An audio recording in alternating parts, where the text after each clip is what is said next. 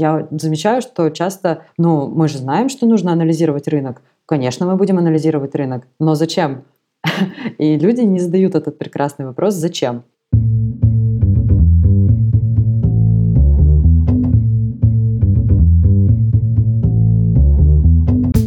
Привет, я Юра Агеев, и это сто четвёртый выпуск подкаста Make Sense. Вместе с гостями подкаста мы говорим о том, что играет важную роль при создании и развитии продуктов. Люди, идеи, деньги, инструменты и практики. И сегодня мой собеседник Надежда Назарова. Мы поговорим о том, что такое конкурентный анализ и как правильно поставить цель, чтобы получить результат, а не просто табличку с информацией. Обсудим способы того, как понять, в какой индустрии ты находишься и что из этого можно узнать. И еще поговорим о сегментировании индустрий, ниш и конкурентов. Подкаст выходит при поддержке Product Sense, конференции по менеджменту продуктов. Надя, привет! Привет, Юра. Расскажи немного про себя, пожалуйста. Я сейчас продакт-оунер в SEMrush. Я занимаюсь разработкой SaaS-решения для аналитики рынка, конкурентов и получения инсайтов из больших данных. Это называется Competitive Intelligence Toolkit. Еще я преподаю конкурентную разведку и вот как раз Competitive Intelligence в университете Geekbrains и в стартап-акселераторе Free для стартапов. И еще иногда меня приглашают в Высшую школу экономики, но там я читаю маркетинг. И в Product Mindset еще. А, да-да-да, еще в Product Mindset. В общем, я разрабатываю продукты и преподаю. Здорово. Тема, на самом деле, очень интересная. Competitive Intelligence, конкурентная разведка. На моей практике... Короче, обычно это выглядит примерно так. Дают задание аналитику, посмотри, что делают конкуренты. Он идет, составляет какую-то табличку, на нее все смотрят. Может быть, выбирают пару каких-то идей для того, чтобы реализовать. И, или наоборот, такие говорят, ой, блин, они нас сильно уделали вперед, давайте делать что-то совершенно другое. И потом эту табличку закрывают и больше никогда к ней не возвращаются. Вот такое у меня почему-то историческое представление о Competitive Intelligence. Давай, наверное, расскажи нам, что это на самом деле. Я здесь немножко похихикала, когда ты сказал табличка, потому что для, наверное, большинства предпринимателей и вообще людей Competitive Intelligence — это какая-то табличка. Я сейчас вспомнила, что когда я давным-давно еще училась в университете и летом работала в Евросети, меня заставляли, у меня была такая обязанность. Я ходила в соседние киоски, где продавались сотовые телефоны, и заполняла табличку с ценами на эти сотовые телефоны. Вот это была такая конкурентная разведка. Интересно, да? Да, а сейчас большинство компаний, которые приходят на консультацию, и тех, кого я встречаю, когда преподаю, они тоже думают, что конкурентная разведка, вот этот Competitive Intelligence, это табличка с конкурентами. Причем в нее вписывают разную дичь.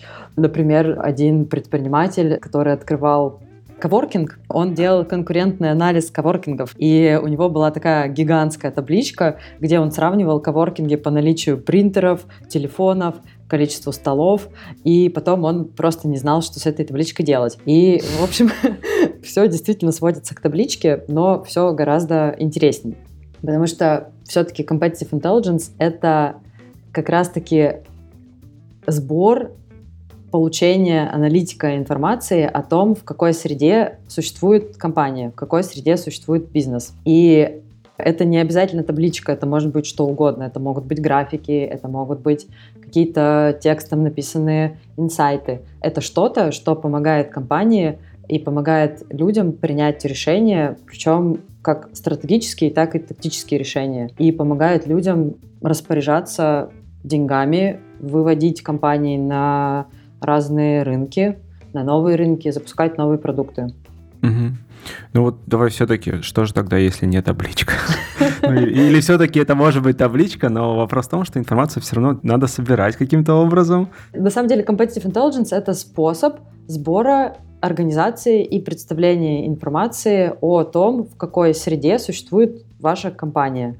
Что в это входит? Это обычно конкуренты, это информация о рынке, о ценах, о Jobs-To-Be-Done конкурентов, о каких-то новых продуктах, о потенциальных угрозах, о трендах. То есть это очень большое количество разной-разной информации. Она может быть в табличке, может быть совершенно не в табличке, может быть в каком угодно виде, в том виде, в котором она решает ту задачу, для которой проводится Competitive Intelligence.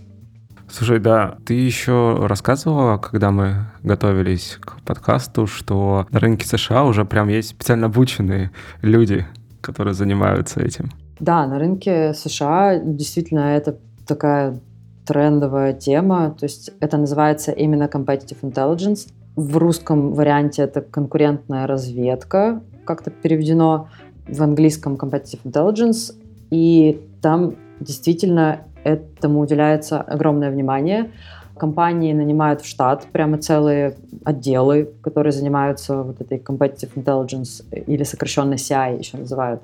И даже маркетологам, если они... Вот один маркетолог в компании, у него все равно есть такой блок работы, который связан именно с аналитикой конкурентов. В России, на самом деле, тоже это уже неплохо развивается. Я последний год много общалась с корпорациями. В корпорациях это уже прямо даже часто так и называется отдел конкурентной разведки или отдел аналитики рынка.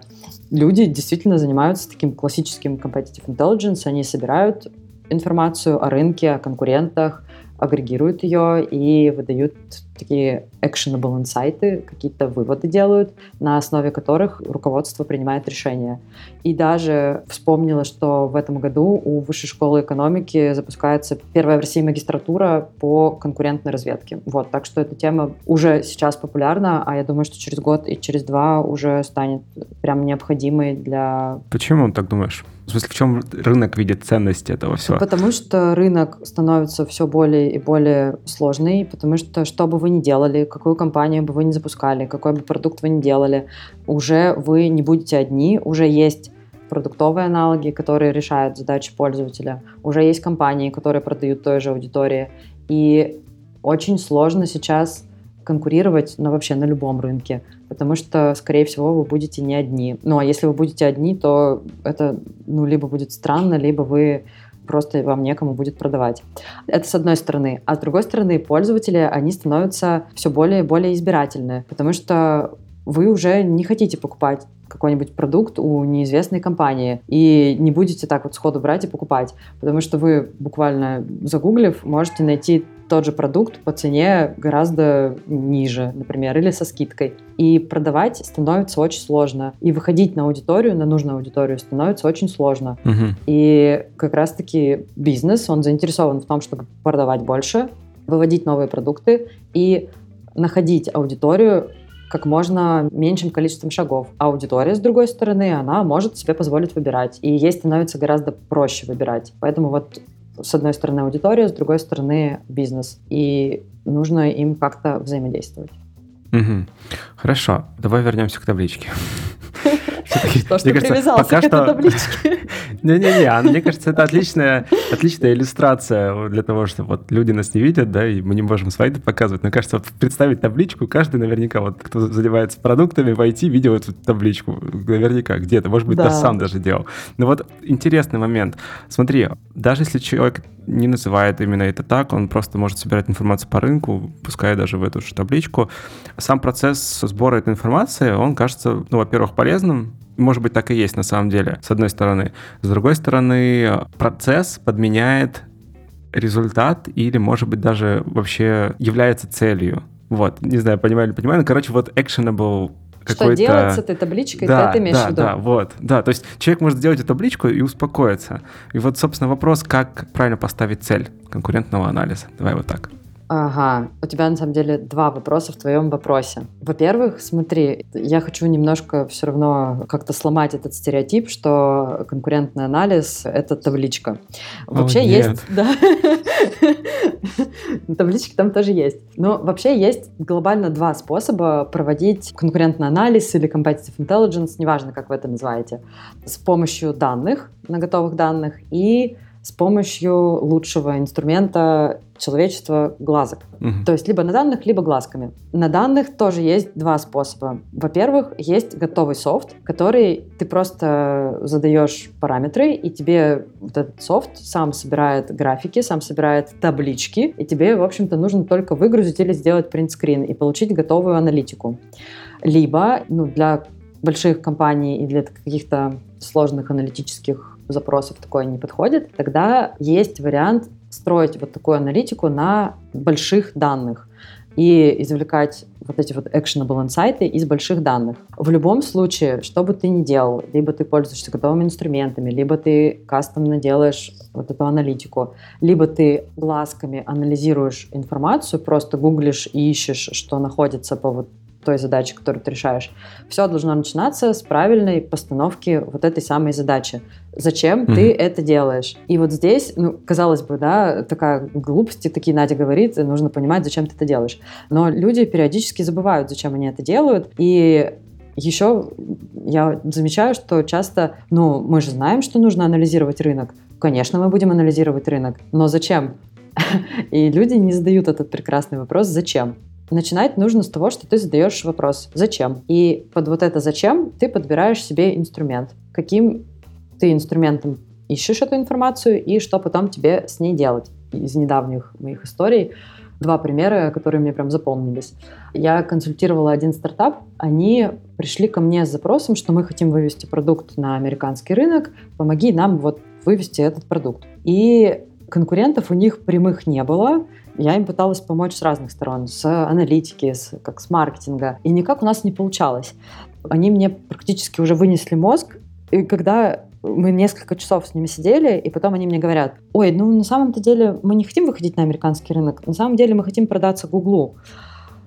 И вот здесь вот вы как бы что хотите? Вы выйти на американский рынок хотите или вы продаться Гуглу хотите? Это разные стратегии, это разные зачем, да. И ra- разный набор действий. Или у меня была еще одна девочка, она руководила выводом нового направления у крупной компании. Она пришла ко мне с запросом, я сделала табличку. Я сделала табличку, там шестьдесят конкурентов. Я их проанализировала там, по миллиону параметров. Это гигантская была табличка, очень большая проделанная работа. Но она пришла с запросом, а что мне делать дальше? Вот я сделала табличку, я проанализировала конкурентов, а дальше что? Я ее спросила, а что ты ищешь, зачем ты это делала? Она говорит, ну я тренд рынка искала. Ну так тренд рынка ищется не так, он не ищется путем заполнения таблички, он ищется по-другому. И вот это вот непонимание или забывание, зачем вы это делаете, оно часто и приводит к тому, что люди проделывают гигантскую работу, а что с ней делать дальше, непонятно. Вот, поэтому я прям всем очень сильно советую начинать с вопроса «Зачем?». Или у меня моя коллега, она очень любит вопрос «Чтобы что?». Она еще вот таким чтобы немножко да. быдло, быдло тоном задает. «Чтобы что?». Вот. Либо «Зачем?», либо «Чтобы что?». Да, те, кто сталкивался с лекциями Красинского, тоже, по-моему, заражаются «Чтобы что?». Да, вот, вот «Чтобы что?». Так и вот, и «Чтобы что?». Самый главный вопрос, получается, который надо себе задать, это то есть, докопаться до истинной какой-то цели, то есть попытаться перед анализом, то есть перед сбором информации, то есть даже не перед анализом, перед сбором информации. Ну, сначала, да, тебе просто нужно сказать, зачем я это делаю, чтобы да. что? Чтобы вывести... Ну, у меня из самых популярных запросов, с которыми ко мне приходят, это я... вывожу продукт на новый рынок и не знаю, на mm-hmm. какой рынок мне выйти. Там я, допустим, вот у меня есть здесь работающий бизнес, в России мы хорошо продаем, всех знаем, все нас любят, хотим на зарубежный рынок. Не знаем, на какой, мир такой большой, и помогите нам определиться. Или Индия, mm-hmm. или Франция, или ну, Германия. А, вот, а если именно вот действительно такой широкий запрос? Что это? Это значит, тебе нужно собрать информацию со всего мира? Нет, на самом деле не обязательно. На самом деле, когда компания приходит с таким запросом, у них есть все-таки какой-то ограниченный ограниченный список, но иногда его нет, и тогда можно mm. просто, вводя постепенно ограничения, выбрать им, на какой рынок они пойдут. Такой mm-hmm. запрос тоже работает, потому что запрос сформулирован. Мы хотим выйти на новый рынок. Это вполне mm-hmm. себе хороший вот, запрос. Смотри, интересный момент. Запрос очень широкий, да, то есть мы вообще, ну, может же быть такое, что компания вообще ни разу не смотрела на свой рынок. Они начинают собирать эту информацию, чертову табличку, но тем не менее. И по ходу пьесы запрос как раз тогда, получается, может и уточняться. Ну, то есть вот это «зачем», оно, получается, не константное, оно как бы может и потихонечку... Я понимаю, о чем ты говоришь. Тут скорее о том, что ты никогда не знаешь, что ты найдешь по пути. То есть mm. вот у тебя есть запрос, я хочу выйти на новый рынок, а дальше ты анализируешь эти рынки и смотришь, И ты не знаешь, что ты найдешь на рынке, например, Индии, какая там будет ситуация. Из вот тоже недавнего, последний прям мой пример, пришел ко мне стартап вот с таким как раз запросом. Мы хотим выйти на новый рынок, думаем про Индию. У них было какое-то объяснение, почему Индия. Индия или, или Штаты. На Штаты страшно, а Индия вроде как-то поприятней. И мы с ними начали анализировать Индию и поняли, что там... рынок вот того продукта, который они продают, он не сформировался, и им придется потратить большое количество ресурсов на то, чтобы людей обучать пользоваться их продуктом. Они хотели выйти mm-hmm. быстро. Это тоже был их запрос, который они, конечно же, вначале забыли назвать, что мы хотим быстро. Не просто выйти на рынок когда-нибудь, а быстро. Вот у нас есть полгода, нам надо вывести продукт на новый рынок. Тогда мы начали с ними смотреть другие рынки. Они такие, ну давай Европу посмотрим. Ну, Европа тоже понятие растяжимое, но мы с ними сузили. Западная, Восточная Европа.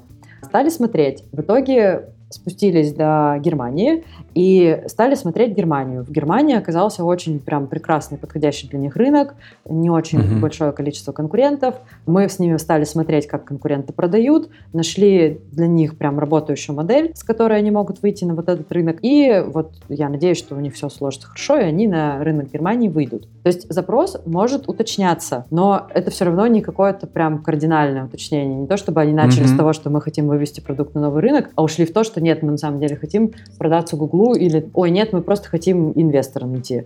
Получается, что даже сам человек, который формирует запрос, он может не считать это важным, ну, в смысле, вот прям в голове у него не будет светиться, знаешь, таким, типа, красная лампочка, это для нас супер важно, но в целом это важно для продукта. Ага. И просто вытаскивать такие, да, получается, какие-то да, косвенные был... сигналы. У меня был такой смешной случай с другой компанией из образовательной сферы, они тоже пришли на консультацию, вот у них был определенный рынок, я уже не помню какой, и они хотели выйти на вот этот новый рынок. И мы с ними стали смотреть, анализировать конкурентов на этом рынке, и заметили, ну, я говорю, смотрите, вот у этого конкурента трафик с YouTube почему-то идет прям много. Давайте посмотрим. Мы пошли смотреть глазками, что такого их конкурент на вот этом конкретном рынке делает в YouTube. И увидели, что у конкурента прям классный прокачанный YouTube-канал с небольшими уроками, с которых они конвертят дальше в свой продукт. Mm. И один из собственников этой компании говорит такой, о, а у меня же есть свой YouTube-канал, прокачанный по нашей тематике. Я просто его год не веду и забыл про него.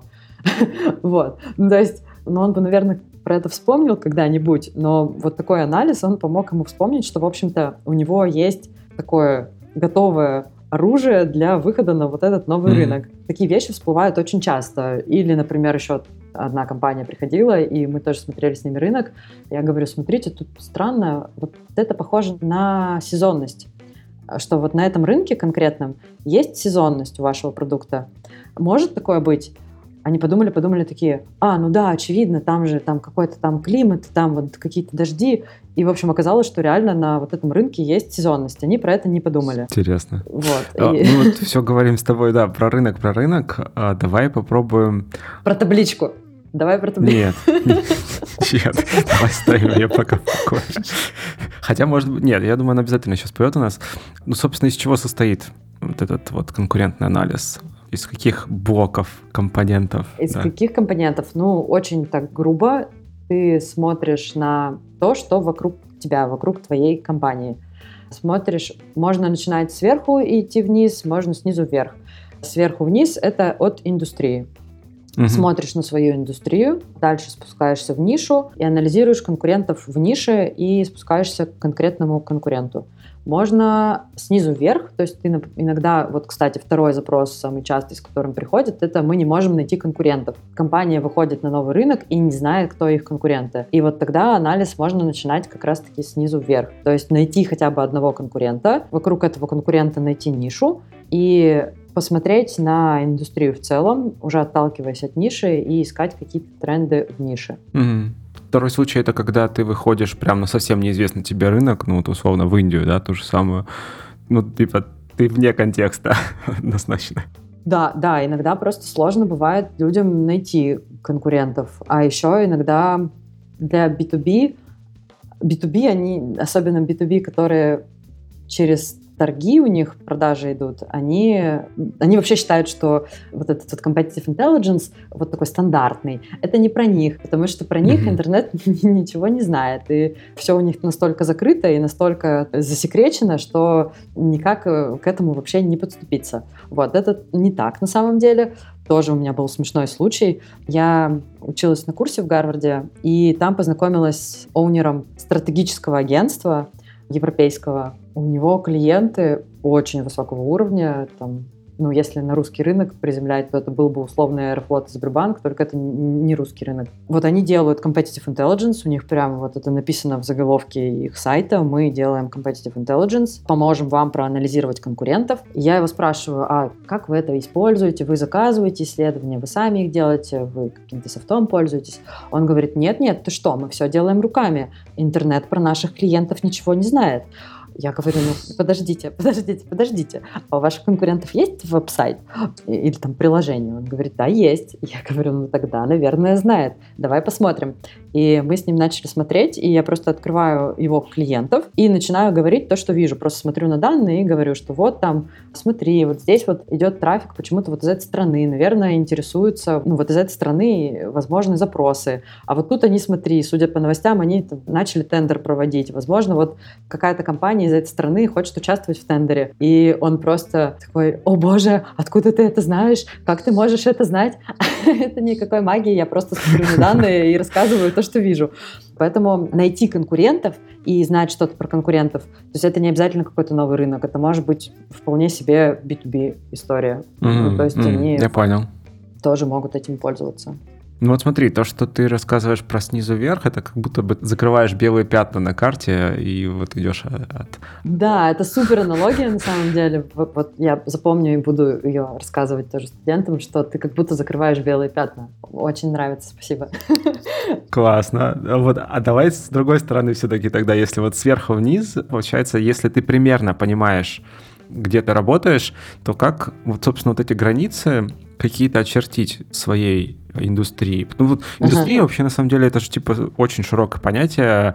Есть вот автомобильная индустрия и есть станции технического обслуживания. Они часть автомобильной индустрии или, или вот нет? Ну, такой очень условный пример, но я думаю, тоже слово слишком объемное. Ну, это, это на самом деле тоже очень хороший вопрос, который очень часто выступает таким стопором для людей, которые только начинают заниматься аналитикой. Вообще вся вот эта история с индустрией, нишами и какими-то границами, она как раз-таки для того, чтобы ты мог сфокусировать свой анализ. Потому что все вокруг ты, ну, не сможешь проанализировать, тебе нужны какие-то рамки. Mm. И вот как раз-таки очертить границу индустрии — это к моему любимому вопросу «зачем?».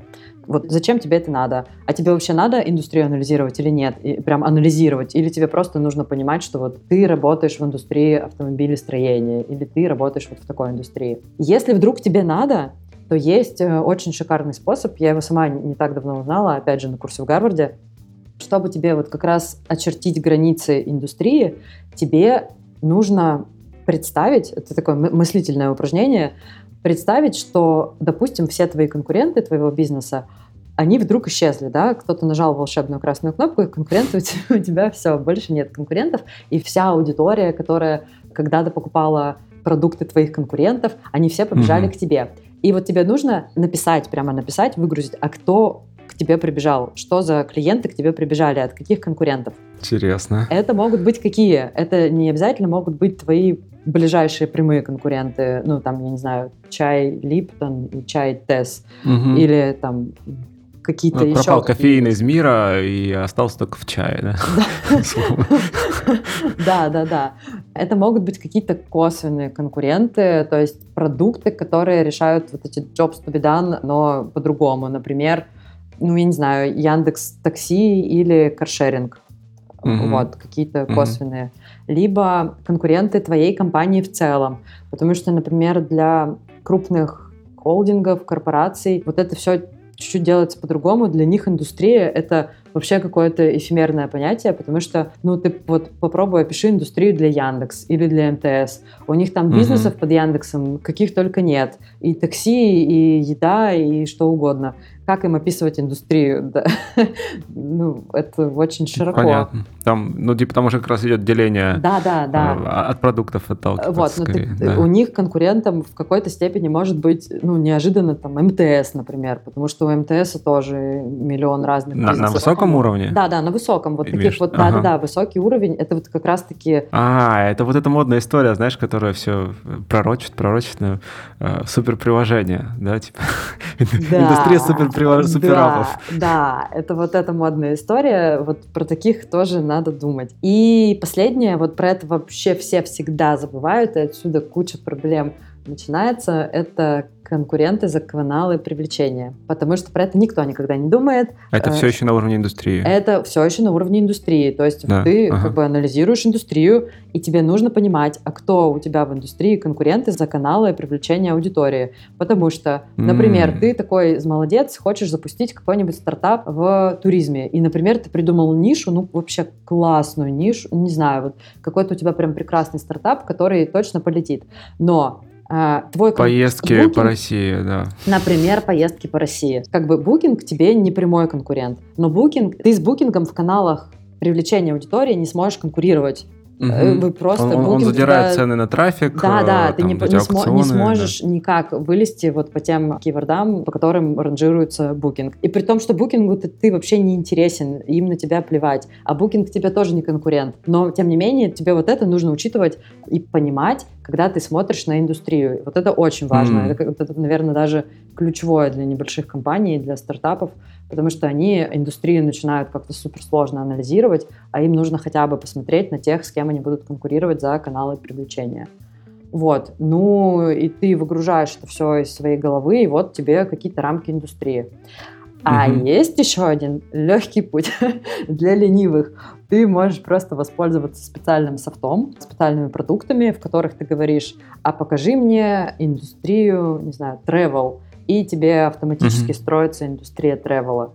Или, там, а покажи мне индустрию автомобилестроения, как там обстоят дела, и тебе хоп, и отчетик по индустрии автомобилестроения со всеми игроками ключевыми, с ключевыми, с трендами угу. и всем остальным. Вот, то есть два способа. Пока ты говорил про индустрию, у меня в голове всплыли вот эти карты, инфографики, они обычно называются, там, я не знаю, как это, маркет... что там growth за с две тысячи пятнадцатого по две тысячи двадцатый, и показывается, как вырастало количество компаний на этом рынке. Ну, то есть в каком-то смысле это, для них это индустрия, насколько я понимаю. Да, ну, да, то есть, да, для да. тех ребят, которые... Вот, и, и получается, ты смотришь на него, и ты видишь, там было сто компаний, двести, три тысячи, ну, типа там был триру, конечно, ну, был скачкообразный рост, но вот типа вот три тысячи там стало в две тысячи двадцатом году. И на уровне индустрии можно еще видеть такие вот большие тренды, большие какие-то движения, знаешь, как вот материковые плиты. Так. Uh-huh. Они очень медленно, но двигаются. Так и здесь. Так вот, competitive intelligence, в него входит э, такой высокоуровневый анализ трендов, или это все-таки за пределами его где-то остается? Одна из самых важных частей competitive intelligence — это именно анализ трендов и верхнеуровневый анализ. Потому что, еще uh-huh. раз, competitive intelligence — это про сбор данных для принятия решений. Тренды — это как раз-таки основа для принятия решения. Ты видишь, что вот здесь mm-hmm. вот идет тренд на что-то, и ты понимаешь, что можно, например, сделать продукт вокруг этого тренда, или это можно использовать в маркетинге, или под вот этот тренд нужно менять технологию, вообще всю там переписывать. И вот как раз-таки увидеть вот эти тренды — это задача competitive intelligence. То есть тренды — это очень часто то, что ищут, когда приходят с запросом на competitive intelligence. Смотри, тут тогда интересный момент, да, получается, вот эти верхнеуровневые тренды, они лежат на уровне, ну, индустрии и там технологическом каком-то. А еще ты назвал еще два уровня, по-моему, там было, да, еще там ниши есть, и потом еще, собственно, коммуникации. И сам, сам конкурент, и коммуникация компании с аудиторией. Вот, соответственно, тут такой... трики момент, да, то есть вот эта часть анализа, она сама по себе еще в каком-то смысле в отрыве может давать уже какую-то ценность дополнительную? Или все остальные части этого анализа обязательны, чтобы дополнить картину? На самом деле не обязательно. Ты можешь найти то, что искал, даже ничего не анализируя. На уровне просто индустрии. Ты можешь просто посмотреть вокруг себя и найти тренд, и тебе даже анализа проводить никакого не mm. нужно. Опять же пример. Опять же пример. Пришел ко мне на консультацию стартап. Они делали ну и делают на заказ, заказная разработка мобильных приложений. Казалось бы, что более конкурентно, чем заказная разработка мобильных приложений. А они еще с этим собирались выйти на американский рынок. Какой у них был запрос? Нам нужно найти какой-то тренд, потому что просто как заказная разработка мобильных приложений мы конкурировать не сможем. Угу. Ну, они не по цене не могут конкурировать, потому что там есть более дешевая рабочая сила в других странах, которые тоже работают на Америку. То есть они хотели выбрать специализацию, правильно я понимаю? Они не хотели выбрать специализацию, они именно искали тренд. Они искали тренд, какой-то тренд, да, к которому привязаться. Они прям вот пришли с запросом, что мы хотим какой-то тренд найти. Именно чтобы привязаться и за счет вот этого тренда выйти на рынок. Mm, ну, у них такой полумаркетинговый запрос, что ли, был. И они пошли сначала не с того, они давай анализировать тоже конкурентов и поняли, что это провальная стратегия, потому что, ну, начиная от компаний, которые большие студии разработки мобильных приложений, заканчивая Восточной Европой, Индией, где тебе очень задешево сделают мобильное приложение. Вот, mm-hmm. и мы как-то с ними так буквально в первые пятнадцать минут я говорю, так смотрите же, пандемия, медицина пошла в онлайн, может быть, вам как-то привязаться к сфере, которая сейчас вынуждена выйти в онлайн. Срочно, да. Срочно, да. И они, на самом деле, решили привязываться к... То есть они выходят на американский рынок, вышли уже с таким посылом, что мы делаем мобильное приложение для медицинских да. организаций. Вот, то есть этот тренд, нужно было что-то анализировать? Нет, не нужно. Как бы ни индустрию в целом, ни таблички, ничего не надо было. Нужно было просто посмотреть по сторонам и, и привязаться к самому очевидному. Вот, часто такое работает. Это, да, история классная, но все же не всегда так бывает. Не всегда, не всегда. Иногда тебе нужно просто смотреть, долго-долго смотреть в табличку. Вот, давай как раз завершим блог про индустрию сейчас. Куда все-таки смотреть, чтобы эту информацию собирать? Ну, собственно, мы очертили себе границы индустрии, мы подумали там о том, о том, о том, где информацию брать, кроме сервисов ты упоминала. Просто серчинг в интернете... Или? Я бы два варианта предложила. Это какие-то специальные инструменты. Ой, мой любимый бесплатный Google Trends. Вот, пожалуйста, идите в Google Trends и играйте там, что там именно искать. Вбиваете свой запрос и смотрите на пики и провалы. И анализируете уже детально, что случилось, что случился рост такой трафика по вот этому запросу. Что произошло, почему произошел провал. И вот анализируя вот эти пики и провалы, вы... почти наверняка найдете какой-то тренд. Вот. Ну, то есть это прям бесплатно, просто глазами смотреть. Так, ну это про тренды, а про индустрию да, именно, в индустрию, да? Я же про индустрию имею в виду. То есть ты mm-hmm. вбиваешь там автомобилестроение, например, ah. и тебе Google Тренды строят график по тому, что происходило в индустрии автомобилестроения. Mm-hmm. Вот, и анализируете пики-провалы. Потом есть готовые отчеты аналитических агентств. Они очень часто... бесплатные, естественно, платные версии тоже есть, но даже бесплатной версии очень часто хватает. По индустриям как раз Gartner, это, наверное, самая крупная, ну или уже, да, или уже глазками можно смотреть дальше. Просто угу. гугля и читая новости. И собирать все в табличку. Да, да, либо в табличку, либо ну, на данных, да, в табличке. Хорошо. Давай к следующему этапу, это уже анализ, я так понимаю, ниши. И вот тут тоже карта, я какую-нибудь карту приложить, наверное, всяких подкастов, чтобы понимали, о чем я говорю. Но вот большие такие штуки, там тот же рынок эйч ар-тек, вот прям он огроменный, просто там сколько, восемь или десять тысяч компаний в США, которые работают на этом рынке. Но рынок, вот та индустрия, это большая, но дальше, получается, мы уходим в более предметные области. Да, там, например, софт для проведения видеоинтервью или софт для... как си эр эм-ка для входящих потоков кандидатов. То есть это уже ниши, правильно я понимаю? Да, я, я люблю приводить пример со Skyeng, со Skyeng, потому что их все знают, кажется, уже. Ага. Вот вы, например, хотите сделать какой-нибудь обучающий сервис. Изучение английского языка. Это у вас индустрия. Изучение английского языка. Какие могут быть ниши? Например, без преподавателя, мобильное приложение, готовые уроки, там, мобильное приложение, ваша вот ниша. Или через Skype такой маркетплейс преподавателей, там, ниша номер два. Третье – это, например, учебник по английскому языку. То есть это какое-то более сегментированное, более узкое деление того, для чего вы делаете ваш продукт.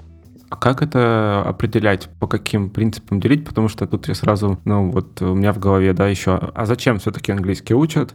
Ну типа вот поеду в отпуск поговорить с официантом, либо сдаю экзамен, там, TOEFL зачем-то тоже, не знаю зачем, либо на работу устраиваюсь. Ну то есть вот такие вот это use cases, Jobs-To-Be-Done, не знаю, что-то вот такое. По каким принципам вообще это сегментировать? Ну, под, под Jobs-To-Be-Done можно сегментировать, это вполне себе рабочий вариант, и даже, наверное, сейчас самый модный вариант сегментации под Jobs-To-Be-Done. Есть еще три. Можно сегментировать по лидерству, можно сегментировать по Jobs-To-Be-Done, можно по конкретному продукту и можно по маркетинговым каналам. По лидерству, то есть вы берете всю вот эту вот индустрию, делите ее на лидеров и неудачников, так сказать.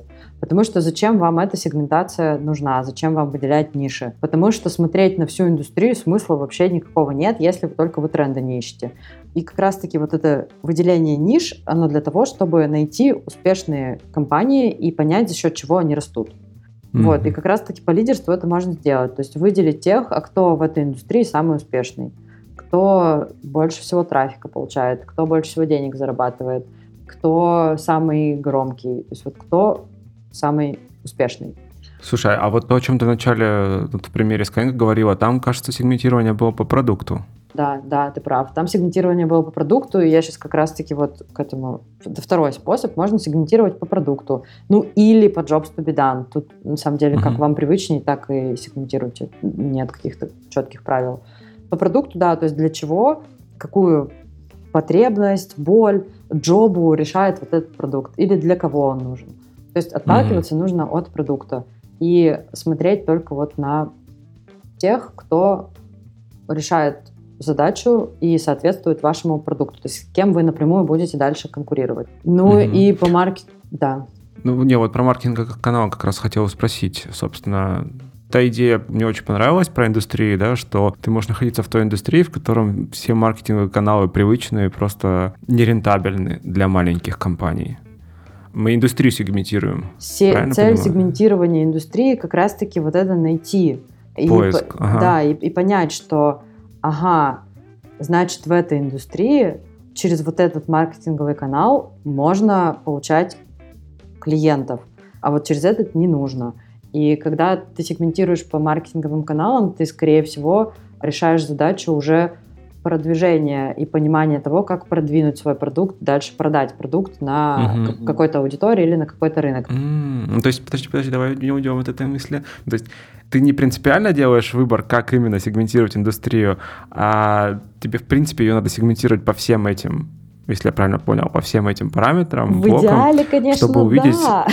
чтобы увидеть полную картину на самом деле. В идеале, да, но как бы это слишком может быть сложно для людей, которые mm. с этим только начинают работать. Поэтому можно хотя бы как-то, опять же, зачем?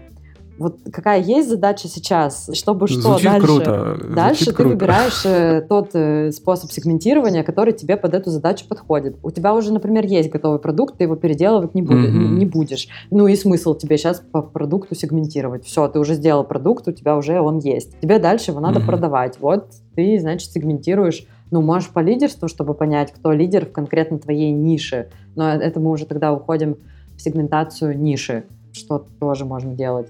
Ну, либо ты просто уже сегментируешь по маркетинговым каналам и понимаешь, что, ага, вот в этих маркетинговых каналах я буду конкурировать вот с, там, с Петей, Васей и Наташей. И дальше понимаешь, как... Да, с ними подвинуть. Лучше не конкурировать, да.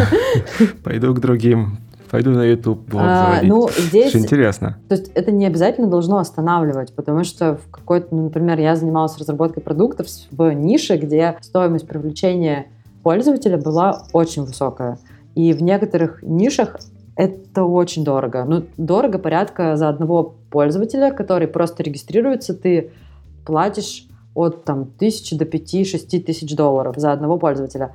Ну, есть такие сферы, вот дейтинг, там безумные цены на привлечение аудитории. Mm-hmm. И тебе просто нужно это знать и понимать, готов ты к таким тратам, или ты будешь... Как бы это тебя может остановить или нет? Если ты готов, то ты идешь... Ну, ну если ты придумал бизнес-модель, которая эти траты вытаскивает, ну, в смысле, тащит, вот так назовем, тогда окей, да. Да, это как раз-таки все про то, чтобы у тебя было как можно больше информации для принятия решений. Как бы, вот ты сделал продукт, а ты не знал, например, что так дорого будет пользователей привлекать. Вот как раз-таки... Ну хорошо, вот, но ты его уже сделал, продукт. Дальше-то что? И дальше ты снова тогда собираешь информацию и думаешь, как тебе ее применить. Это на самом деле самое сложное в Competitive Intelligence и вообще в любой аналитике, что получить информацию можно, а вот что с ней делать дальше, это уже надо подумать. Потому что собрать информацию, сегментировать это можно вручную на каких-то просто своих представлениях, можно с помощью софта. Вот, а то, что дальше, это уже интересно. Да, это про практическое применение. Мы обязательно вернемся к этой теме. Давай дальше тогда по этапам. Дальше ты проанализировал нишу, идешь в конкретных конкурентов. Что это значит? Ну, в смысле, мы сегментировали индустрию. Вот идти в конкурентов, это значит, ты уже определил круг прямых конкурентов, получается? Ну, ты определил тех, кто у тебя забирает пользователей, трафик, кого ты хочешь победить. Кто должен mm-hmm. исчезнуть по нажатию вот этой волшебной красной кнопки? Кто ты не хочешь, mm-hmm. чтобы с тобой существовал? Ты выделяешь вот этих самых жирных, самых успешных, самых классных игроков на твоей полянке и начинаешь анализировать, а почему они такие классные, почему они такие успешные, почему пользователи приходят к ним, а не к тебе. Как бы у них этих пользователей отжать, как бы вот эту всю полянку оставить себе. Вот, собственно, цель вот этого конкурентного анализа в плане кон- анализа именно конкурентов – это как раз-таки найти успешные их практики, то, что они уже делают, переиспользовать их у себя и, ну, понять, за счет чего они растут, и либо начать расти по той же схеме, либо как-то их переиграть. Вот, то есть ну, на этом другую этапе, схему придумать. Да, ну, либо mm-hmm. придумать другую схему. А еще очень для, именно для продакт-оунеров классно, что можно проверять гипотезы за чужой счет. Ну, то есть ты не сам такой миллион запускаешь разных а бэ цэ дэ тестов и гипотез проверяешь, а ты просто смотришь, что там сделали конкуренты, насколько это у них успешно сработало, и делаешь только то, что лучше всего работает. Почему? Потому что твои конкуренты продают такой же продукт твоей же аудитории, и, скорее всего, если у них это зашло, то у тебя зайдет то же самое, а у них что-то не получилось, скорее всего, у тебя тоже это не получится, ну, если ты будешь ровно так же делать. Вот, опять же, это тебе дает информацию о том, как себя вести, какой продукт делать, какие фичи добавлять в продукт, и как эти фичи представлять аудитории, чтобы аудитория максимально быстро оценила этот функционал и твой продукт купила. А как не попасть в ловушку «давай делать так же»? В кавычках было сейчас. Да, на самом деле никак не попасть. Все всех копируют. Это, наверное, нормально. Это не обязательно плохо. Я ничего плохого не вижу в том, чтобы скопировать функционал конкурента. Просто не надо это делать один в один, надо как-то немножко подумать. Когда я только-только перешла в продакт-оунерство, я начала делать продукт, и у меня был просто шикарный ю экс-дизайнер, и мы с ним делали, вот прям новый продукт запускали. И у нас был один конкурент, которого мы просто обожали. Они были такие классные. У них вот продукт был прям... Он был такой удобный, такой вот, вот, ну, просто чудесный. И мы, когда исследовали, мы вот это все делали, исследование ниши, исследование конкурентов, но все равно мы так любили вот этого конкурента, что первый прототип, который у меня ю экс-ер нарисовал, он был просто ровно вот копия вот этого конкурента. Он такой пришел, мы вроде исследования там провели, кучу всего проделали, а в итоге получилось то, что у конкурента. И мы такие с ним посмотрели и решили, что нам как-то стыдно вот так напрямую копировать конкурента, давай еще подумаем. И в итоге мы сделали лучше. Хотя на тот mm-hmm. момент казалось, что, в общем-то, лучше сложно, л- сделать, лучше да? сложно сделать, да, потому что, ну, они были прям вот классные. Вот. Конкуренты, конкуренты для того, чтобы ими вдохновляться. А если Хороший они... посыл, да. Ну, или да, или, ну, может быть, это мне так не повезло, потому что я всегда работаю в сфере, где высокая конкуренция. Может быть, люди из сферы, где не так горячо, они не поймут сейчас вот этого вот всего. Но если у тебя сильные конкуренты, которых ты пытаешься догнать и перегнать, то, ну, тут нужно прям, во-первых, следить за конкурентами, во-вторых, копировать то, что они уже сделали, потому что ты их догоняешь, а еще и умудряться делать лучше, потому что иначе ты их не перегонишь. И тут как бы у тебя такие три стула, на которых нужно усидеть, и вот ты между этими тремя стулами постоянно бегаешь, догоняешь, следишь за этими конкурентами и пытаешься лучше сделать. Угу. Вот смотри, получается, одна из тех вещей, которые нужно обращать внимание, это то, какие фичи они там запускают и так далее.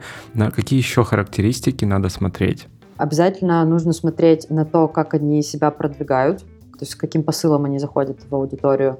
На прайсинг, конечно же, обязательно нужно смотреть на то, за сколько они себя продают. Ну, фичи, прайсинг, отзывы. Отзывы, кстати, да, тоже прям чемодан идей, вдохновения.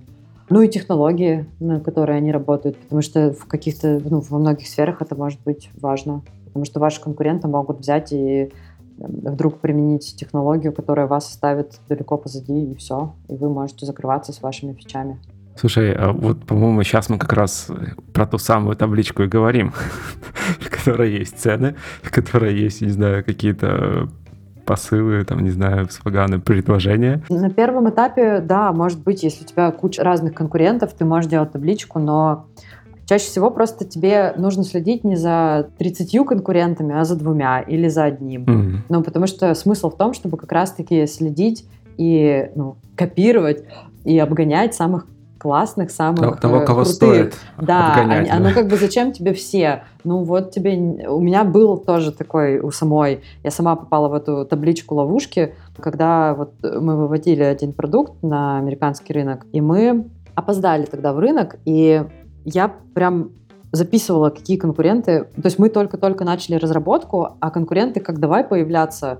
И просто каждый день реально какая-то новая компания запускала вот новый продукт, такой же, как мы делали. И мне тогда казалось, что да у нас такая медленная разработка. Я ходила там, строила этих своих разработчиков, говорила, да вот люди уже тут продукт запустили, а вы эту фичу еще не допилили, да сколько можно. И я каждого конкурента заносила вот в эту чертову табличку. Я выписывала у них там вау-фичи, стандартный функционал. И я в каком-то таком немножечко суматохе, я вдруг остановилась и поняла, что у меня табличка остановилась на сто пятьдесят втором конкуренте. И я делаю одно и то же. Одно и то же. Я этого сто пятьдесят второго конкурента просто помню, потому что я подумала, Наденька, дорогая, а зачем ты это делаешь?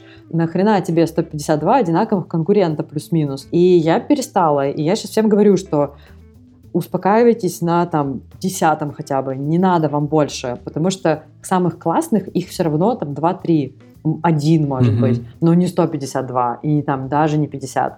Ну, если у вас сто пятьдесят два конкурента, это значит, что вы не туда полезли, вы лезете в рынок, который вы опоздали. Но это уже другая история, не про, не про Competitive Intelligence. Это про океан вот эти. Ну, про... да. Кстати, эти конкуренты, за кем вы следите, они могут быть не обязательно из вашей индустрии. Потому что mm. если вы копируете кого-нибудь, ну, какие-то лучшие практики, то вы же можете скопировать их совершенно безболезненно у людей, у компаний из другой индустрии. Я тоже так делаю, как продукт-оунер. Ну, да ладно, все так делают, наверное. Если я замечаю какое-то решение в продукте, которое не мой конкурент, а просто крутое решение, то я просто приношу это к своим командам и говорю, смотрите, как классно, давайте, может быть, это можно как-то использовать у нас. Да, ну, естественно, не всегда это можно использовать, но очень часто что-то с этим можно сделать. Ну, то есть, это я имею... насмотренность какая-то. Да-да-да-да. Ну, угу. То есть, может быть, это такое продукт-оунерство уже головного мозга, не знаю, но я смотрю на, на, свои, на приложение. Смотрю на продукт, вижу фичу, да? Да-да-да-да. Да, смотрю на продукт, вижу фичу. И я стала сама, там, для продуктов, которыми я пользуюсь, я им пишу фидбэк очень ответственно, как А-а-а. ответственный пользователь, чтобы они его читали, и пишу, мне неудобно вот этим пользоваться, замените, добавьте вот эту штуку. Вот, поэтому можно же вдохновляться компаниями из других индустрий. Это как раз-таки для вас бесполезненно, ну, для вашей там ниши, вы не будете копировать mm-hmm. друг друга, но будете при этом использовать практики, которые у других Полезные, работают. работают. Но тут да. есть еще одна опасность, про которую тоже нужно упомянуть. Вот почему Competitive Intelligence, почему нельзя просто так брать и копировать? Потому что вы можете скопировать то, что не работает. И у вас это не будет работать. Например, такая история была в соцсетях, когда все начали добавлять исчезающие сообщения. Я не помню, кто первый добавил исчезающие сообщения, и все соцсети ну, небольшие там дейтинговые, да не, и большие, и небольшие, все давай это добавлять, этот функционал. А оказалось, что это не работает, людей это бесит, они не хотят этим пользоваться. И потом все так, так же плавненько все, все убрали. Вот, поэтому прежде чем что-то скопировать, нужно оценить, насколько этот функционал у конкурента работает. И копировать, работает, и копировать да. только то, что реально работает. А то, что не работает, копировать не надо. Вот. Это очень важная mm. мысль. Сразу вопросы. Во-первых, вот как именно конкретно понять, что работает, а что не работает. Естественно, отсюда вытекает более общий вопрос, как эффективно собирать информацию по конкурентам, потому что, ну, как неэффективно, понятно. Заходишь в Google, начинаешь искать, начинаешь, там, не знаю, что-то делать. Ну, в общем...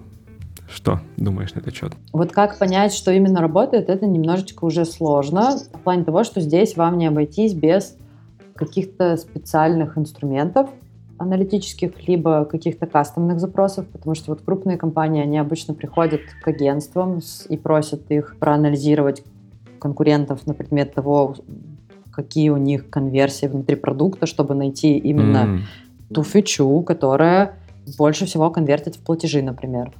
А это так вообще возможно? Это подожди, возможно подожди. сделать, да, да, да, это возможно сделать. Ты можешь понять, какой функционал больше всего приносит платежей твоему конкуренту. Ты вообще Е-мое. много всего можешь понять, да. да. Можно это сделать а с помощью... Подожди, подожди, давай, как это сделать? Да? Ты сразу же, ты сразу же, ты же хочешь проанализировать своих всех конкурентов, да? Ну, мало ли. Ну, есть специальный функционал, который позволяет тебе строить такие вот воронки конверсий в продуктах любой компании. Но это веб, про веб и про мобильные mm-hmm. приложения. Если у тебя офлайн, то тут будет немножечко сложнее. Вот в вебе и в мобильных приложениях ты это вполне себе можешь делать. Как это работает? Тебе аналитический инструмент собирает э, трафик на определенные страницы, и тут, зная, через какие страницы проходит пользователь. Например, ты знаешь, что вот на эту страницу можно попасть, только по, пройдя этап оплаты. И ты видишь угу. трафик до и трафик после. И можешь вычислить, в общем, конверсию. Так раскладываешь по всем... Прикольно. Это как, знаешь, с чеками. Не знаю, в Додо Пицце, по-моему, так рассказывал чувак, что утром приходит, покупает кофе, смотрит пробитый номер, и вечером приходит, покупает еще кофе. И высчитывает разницу. Да-да-да, да, это вот оно. Ну, то есть даже в офлайне ты это можешь вычислить. В онлайне, естественно, ты то же самое можешь делать. Клево. Я не уверена, что это можно сделать в мобильных приложениях, потому что там это немножко сложнее, но, может быть, и можно. Тут надо okay. смотреть. Скорее, скорее всего, можно. Скорее всего, yeah, к- хитрецы.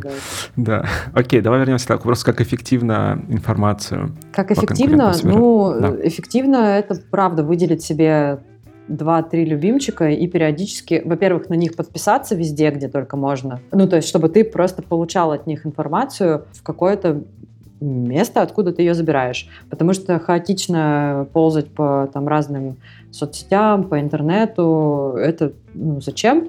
Например, я всегда подписываюсь на все новостные апдейты конкурентов, регистрируюсь к ним, периодически захожу к ним на сайты вакансий. Вот это, кстати, вообще супер полезный ресурс, страница вакансий mm-hmm. конкурентов, потому что недавно я зашла ну, по проверенной схеме по своей, захожу к конкурентам, протыкиваю у них все и захожу к ним на сайт вакансий и вижу, что они ищут Head of Product на новое направление. Читаю описание вакансий, понимаю, что они идут вот в эту вот сферу, а я в нее, в общем-то, тоже собиралась идти со своим продуктом. И я такая, ага, mm-hmm. ребята, ну мы опять с вами друг друга догоняем. Встретимся. Да.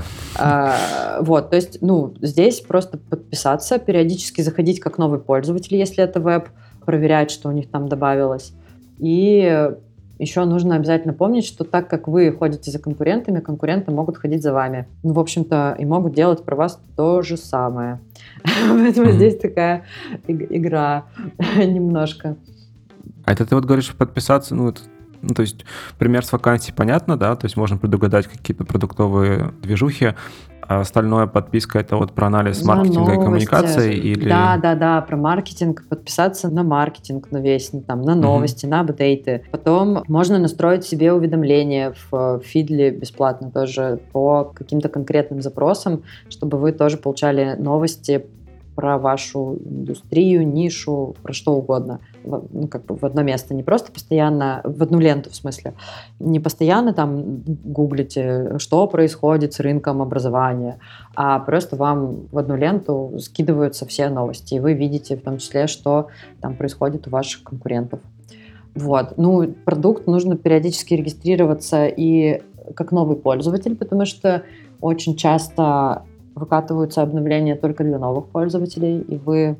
Ну, и вы не увидите это, если вы зарегистрированы как старый пользователь. Вот. Но я, на самом деле, сейчас немножко скатилась в си ай для продакт-менеджеров и для head of product, head of marketing. Uh-huh. Вообще-то, конечно, такой мониторинг лучше автоматизировать. Автоматизировать с помощью, опять же, ну, каких-то либо бесплатных инструментов, либо, ну, либо платных инструментов. Uh-huh. То есть просто следить периодически за тем, что у конкурентов меняется в плане маркетинга, в плане трафика на их продукты, в плане самого продукта. Кстати, момент, да, то есть, кажется, действительно, большая часть того, что ты описала сейчас, это было про качественные какие-то характеристики, а вот трафик — это про количественные. Вот давай тут еще поговорим о том, есть ли какие-то количественные показатели, которые легко наблюдать извне и за которыми надо обязательно следить. Да, обожаю просто бесплатный лендинг у SimilarWeb. Вот заходите на SimilarWeb, вбиваете своего конкурента в поисковую строку, и вам без смс и регистрации выдается базовая аналитика по трафику конкурентов, разбитая на каналы. И вы можете как раз-таки оценить, как у конкурента поменялся трафик из месяца в месяц. Вырос он, провалился, из каких каналов вдруг этот трафик стал приходить, сколько в цифрах, по каким каналам у конкурентов трафика приходит. И это все вы можете сравнить как раз со своими показателями, потому что вы, когда вот такой продукт развиваете, продаете, вы не знаете, ну вот у вас, например, не знаю, десять тысяч платных пользователей, а это много или мало? Если mm. у ваших конкурентов там тысяча платных пользователей, то вы молодец. А если у ваших конкурентов сто тысяч платных пользователей, то вы, наверное, что-то делаете не так. И тогда есть простор для стоит, роста. Да, да. Стоит задуматься. И вот как раз гэп-аналитика такая базовая вообще. То есть вы смотрите аналитику по конкурентам и смотрите свою аналитику. И сравниваете, где что у вас проседает. И так вы можете, например, угу. заметить, ну, я не знаю, условно сейчас фантазирую, что у конкурентов, например, много реферального трафика, а у вас вообще нет реферального трафика. Что это может означать? Это может означать, что либо ваши конкуренты запустили реферальную программу какую-то, ну и тогда вам придется тяжело, либо у ваших конкурентов действительно классный продукт, и люди просто делятся, mm, оставляют ссылки, ссылки на вашего да. конкурента и да, ссылаются, рекомендуют. И тогда это тоже тогда для вас плохо. Проблема, да, да? Тогда у вас тоже какие-то проблемки. Вам бы надо посмотреть, что они такого классного делают. Mm, то есть это еще, знаешь, вот я подумал про то, что а как еще может быть? Вот такой, знаешь, анализ такого... Гэп-аналитика, если я правильно понял, это называется, когда ты разрыв определяешь между собой и другими. Да. То есть ты смотришь, как еще может быть, потому что у тебя в голове, возможно, этого даже... Ты даже не думал про то, что так может быть. А оказывается, так можно. Вообще, моя рекомендация, которую я всем везде рассказываю, это вот вы смотрите на данные и думаете, а что это может означать? Как я могу это использовать для своего продукта? То есть вы видите, что у конкурентов вот такие цифры. Что это может означать? Почему они вот такие? Хорошо, если вот такая у меня гипотеза, что они могут означать вот это, как я могу использовать, что я могу сделать, чтобы вот конкурента как-то победить или mm-hmm. ну, использовать вот это против моего конкурента. Вот здесь такой очень творческий, на самом деле, процесс, mm-hmm. креативный. Вот давай тогда, наверное, как-то подрезюмируем этот процесс. Ну, то есть сейчас поговорили про конкурентов, но, в принципе, перед этим мы говорили про окружение компании, да, то есть про индустрию, про нишу, и потом про сегментирование этой ниши по разным параметрам, и потом уже непосредственно про работу с конкурентами. Да, про продукт. Как это все вместе, по частям готовить так, чтобы это было полезно? Ну, опять же, нужно посмотреть сначала на себя и понять, что вам нужно, что вы хотите. Вы хотите денег больше зарабатывать, пользователей больше, продукт новый вывести на рынок. Что вы хотите? Вот нужно сформулировать вот этот вот запрос, ваш, вашу цель. И дальше, в зависимости от того, какая у вас цель, ну, можно попробовать посмотреть вот так по шагам, посмотреть на рынок или индустрию, нишу конкурентов конкретных, угу. либо сравнить себя с конкретным конкурентом и, исходя из этого, построить стратегию, как вы займете, в какую нишу вы идете, или как вы займете большую долю рынка, и кто вы будете вот в этой индустрии. Вот. Ну, то угу. есть, либо, как я уже говорила, либо сверху вниз, либо снизу вверх. Это уже метод того, как вы действуете. А начинать нужно с того, что вы хотите. И держать вот этот вот вопрос, зачем, чтобы что, держать его в голове или на бумажке перед собой на протяжении всех вот этих ваших действий, чтобы все-таки ну, вы не виляли в сторону, потому что это такой увлекательный процесс, который может вас затянуть в табличку, где угу. у вас будет вдруг сто пятьдесят два конкурента, потому что это так весело анализировать конкурентов. Вот. Очень. Чтобы вас, чтобы вас не затянуло в это, да, нужно держать как-то фокус. Прекрасно, просто прекрасно. Надя, спасибо тебе большое, что нашла время поговорить об этой очень интересной теме. Спасибо, Юра. Я надеюсь, что те, кто послушает, поймет, что конкурентный анализ, competitive intelligence — это полезно, несложно и интересно. Вот. Здорово. Спасибо тебе большое еще раз и до встречи. Да, пока, спасибо, пока. пока. Итак, в этом выпуске подкаста Make Sense вместе с Надеждой Назаровой мы поговорили о том, что такое конкурентный анализ и как правильно поставить цель, чтобы получить результат, а не просто табличку с информацией. Обсудили способы того, как понять, в какой индустрии ты находишься и что из этого можно узнать. И еще поговорили о сегментировании индустрий, ниш и конкурентов. Подкаст выходит при поддержке Product Sense, конференции по менеджменту продуктов. Если вам понравился выпуск и вы считаете информацию, которая прозвучала полезной, пожалуйста, поделитесь ссылкой на выпуск со своими друзьями, коллегами, знакомыми, оставляйте комментарии и ставьте лайки в сервисах, где слушаете подкаст. Это позволит большему количеству людей узнать о том, что он существует. Это был сто четвёртый выпуск подкаста Make Sense и его ведущий Юра Агеев. Спасибо, что были с нами. До следующего выпуска. Пока.